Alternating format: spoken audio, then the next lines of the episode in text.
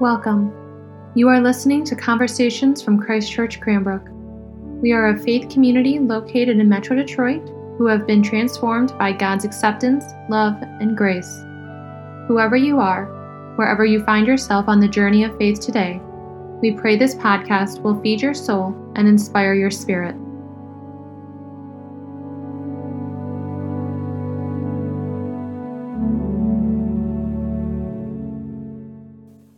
I speak to you today as a sinner to sinners, as the beloved of God to God's beloved, as one called to bear witness to those called to bear witness. Amen.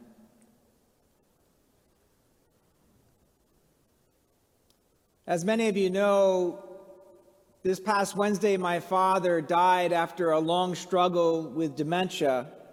And um, as much as I would like to be able to focus on the larger picture of the gospel and everything that we are facing today and all the things that we have as an opportunity before us as a church at this important juncture in our history. I find that the only way I can get to all of these things is by talking a little bit about that. I, I cannot follow the advice that I read today in 1 Corinthians, where Paul says to those who are mourned that they should that, that who are mourning that they should be as if they weren't mourning. I can't do that.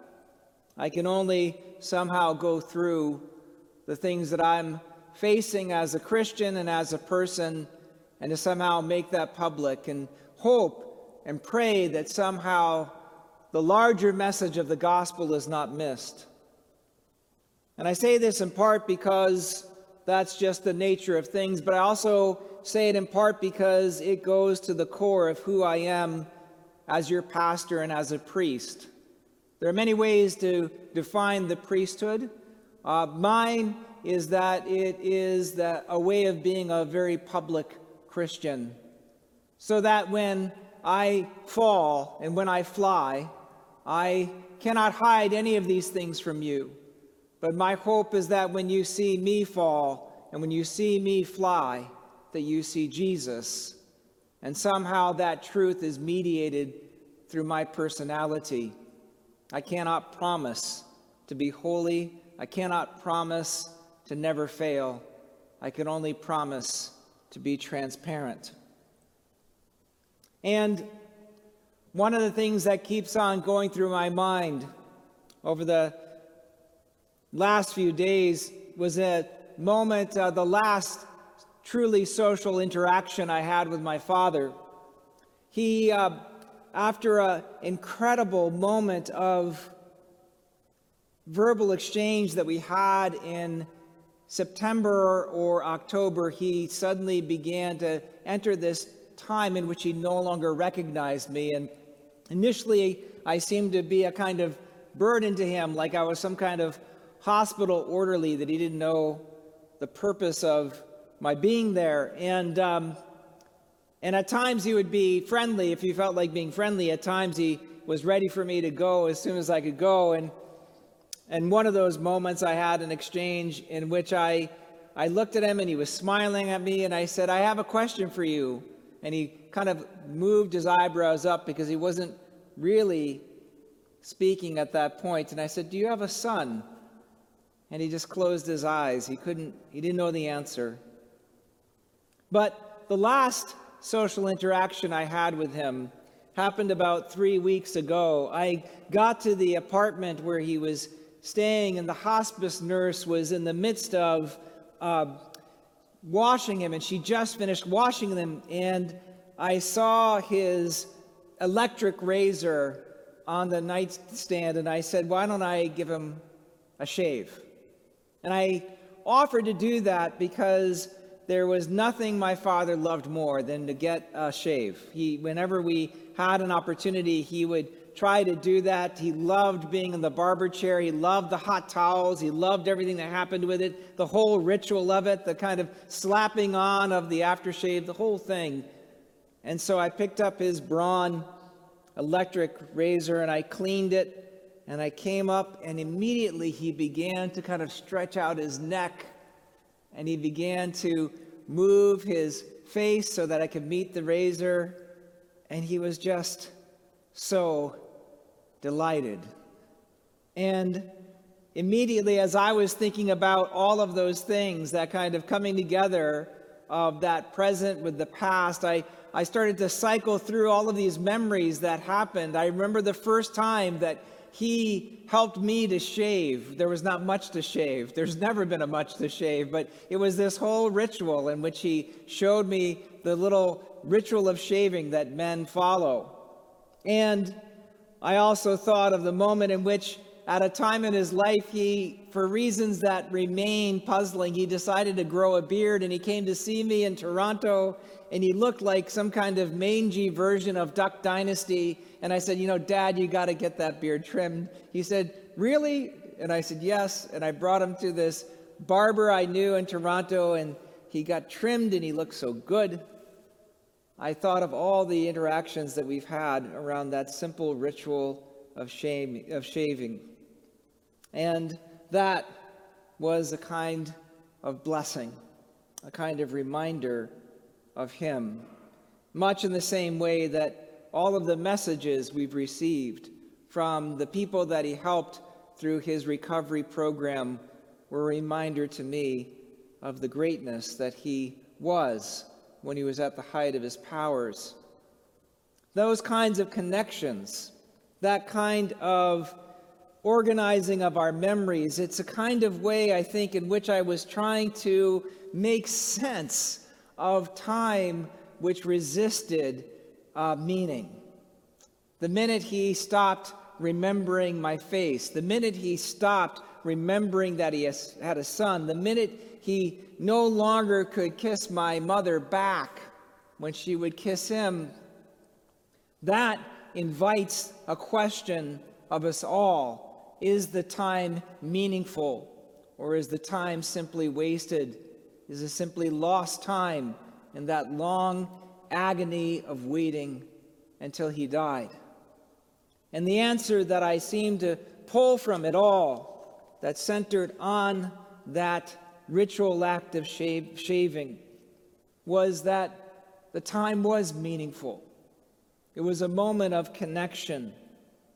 And while my father didn't recognize me as his son, on the last day when he was dying, he held my hand tightly because I was simply another human being next to him, comforting him as he was breathing his last breaths. Christians have a belief about time. We believe that time always has meaning. We also believe that time doesn't simply wind out on its own to a foreordained conclusion by its own power, but rather time goes through a kind of powerful moment in which there is the fullness of time, in which everything is gathered together that came before and is brought to a head, and things are changed that in that fullness of time, that ripeness of time, that moment in which we see the whole as it is encased in that last day, there is a moment of deliverance, a moment of rescue, a moment of salvation, a moment of reconciliation. And one of the tasks that you and I have before us today as we think about the annus horribilis known as 2020. One of the tasks that you and I have today is to make sure that none of that time is lost. That all of the things that we have discovered over the past year, as we have struggled moving through this pandemic, as we have had to contend with a time of moral awakening uh, as, as we have made our way and learned our own limits and some of the hidden blessings, all of those things, whether they are moments in which we have flown or moments in which we have failed, all of those moments have meaning. Because in God's time, we believe that all of these things are going to be brought to a head and will go through a process of both death and resurrection. Because the map of time for Christians is Jesus Christ Himself. And just as Christ's body went through death and resurrection, so all of our time will be gathered together and transformed. Now, all of this is my way of getting at the core, I think, of today's reading from the Gospel of Mark. Because the core of it is not merely the moment in which Simon and his brother Andrew are called away to follow Jesus as much as our collect would like us to think. But the core of it is the moment in which Jesus speaks the first words he speaks in the Gospel of Mark, which is the time is fulfilled. The kingdom of God has come near. Repent and believe the good news. And the critical thing here is time. The time has come for Jesus. And the term that is used there is plerotei kairos, the fullness of time. Everything that happened before has been leading to that moment, whether we acknowledged it or not, whether it was remembered or not, whether we thought it was lost or not. Everything was gathered up in the moment in which Jesus comes and says, The kingdom of God has drawn near. Repent and believe the good news. And when Jesus invites the disciples to enter into that time, he's inviting them to see their lives in the context of that larger transformation, that larger process of death and resurrection, and to experience a kind of change of mind. For that is the meaning of the term repent in this phrase that Jesus speaks.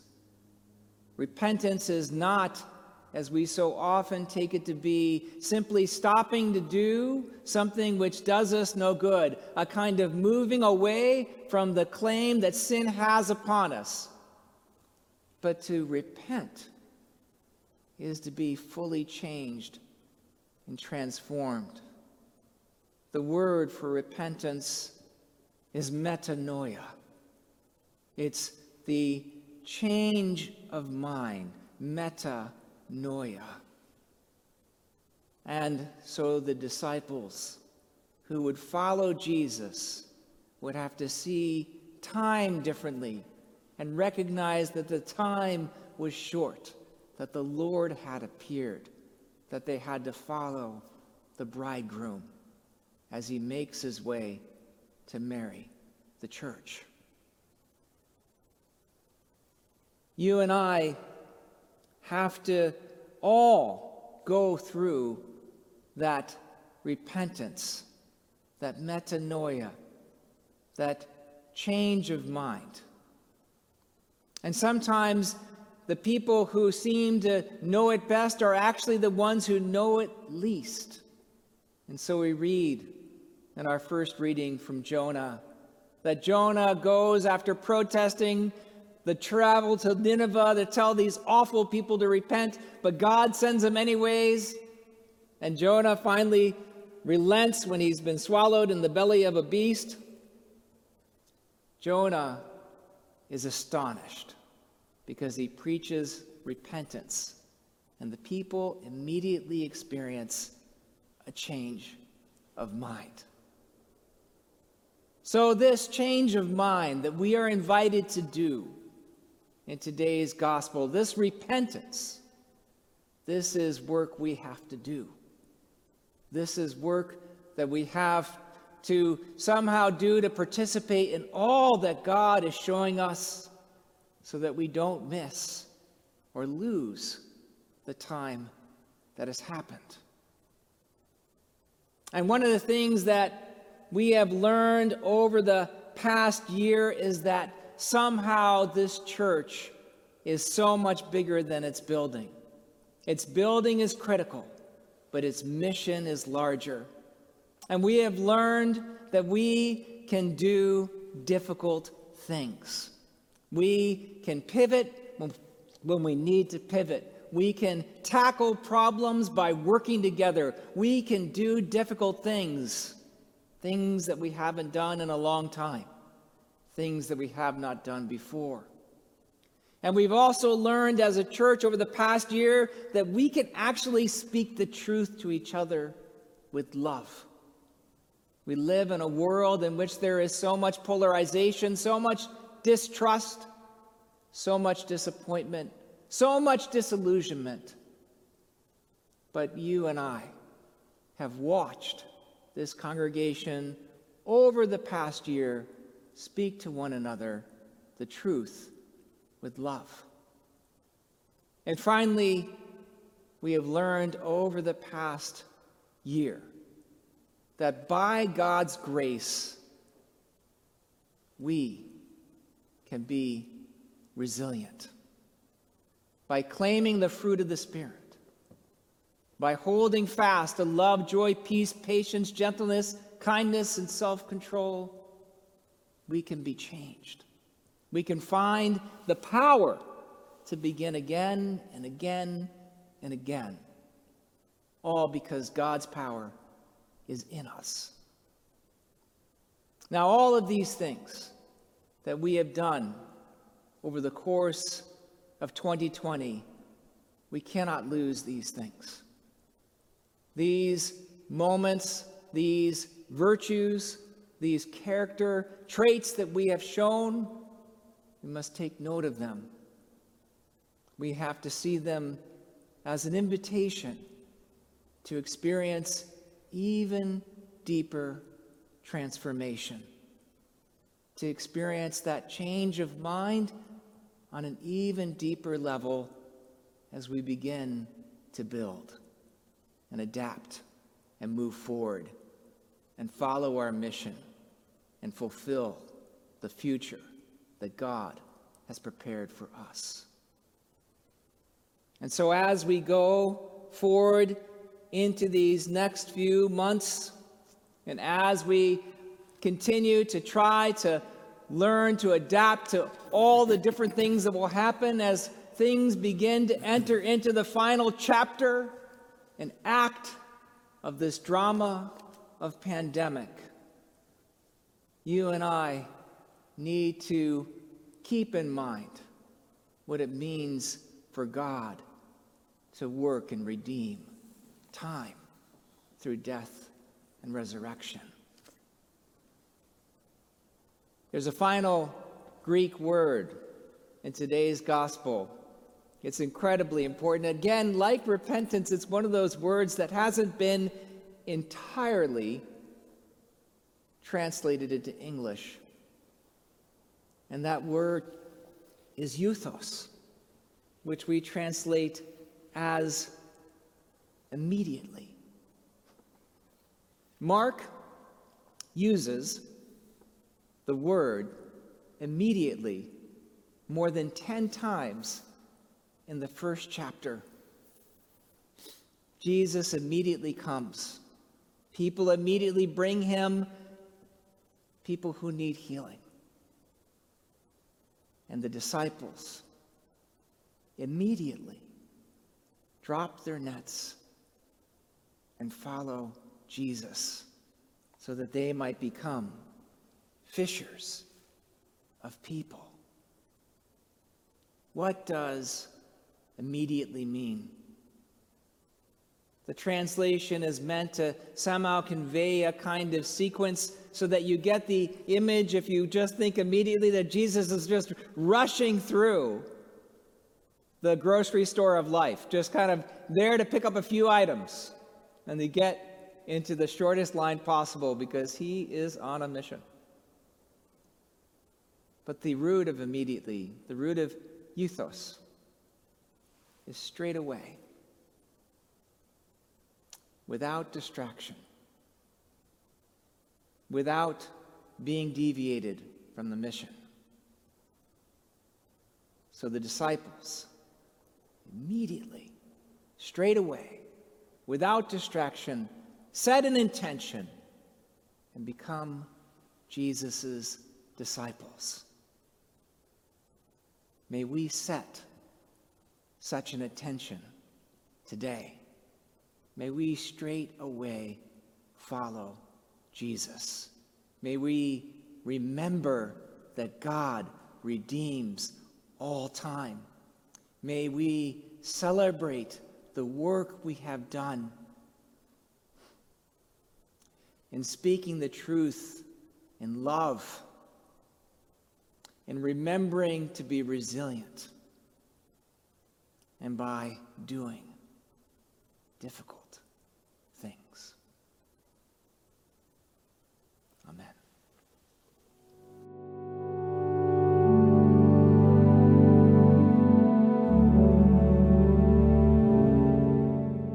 Thank you so much for listening to Conversations at Christ Church Cranbrook.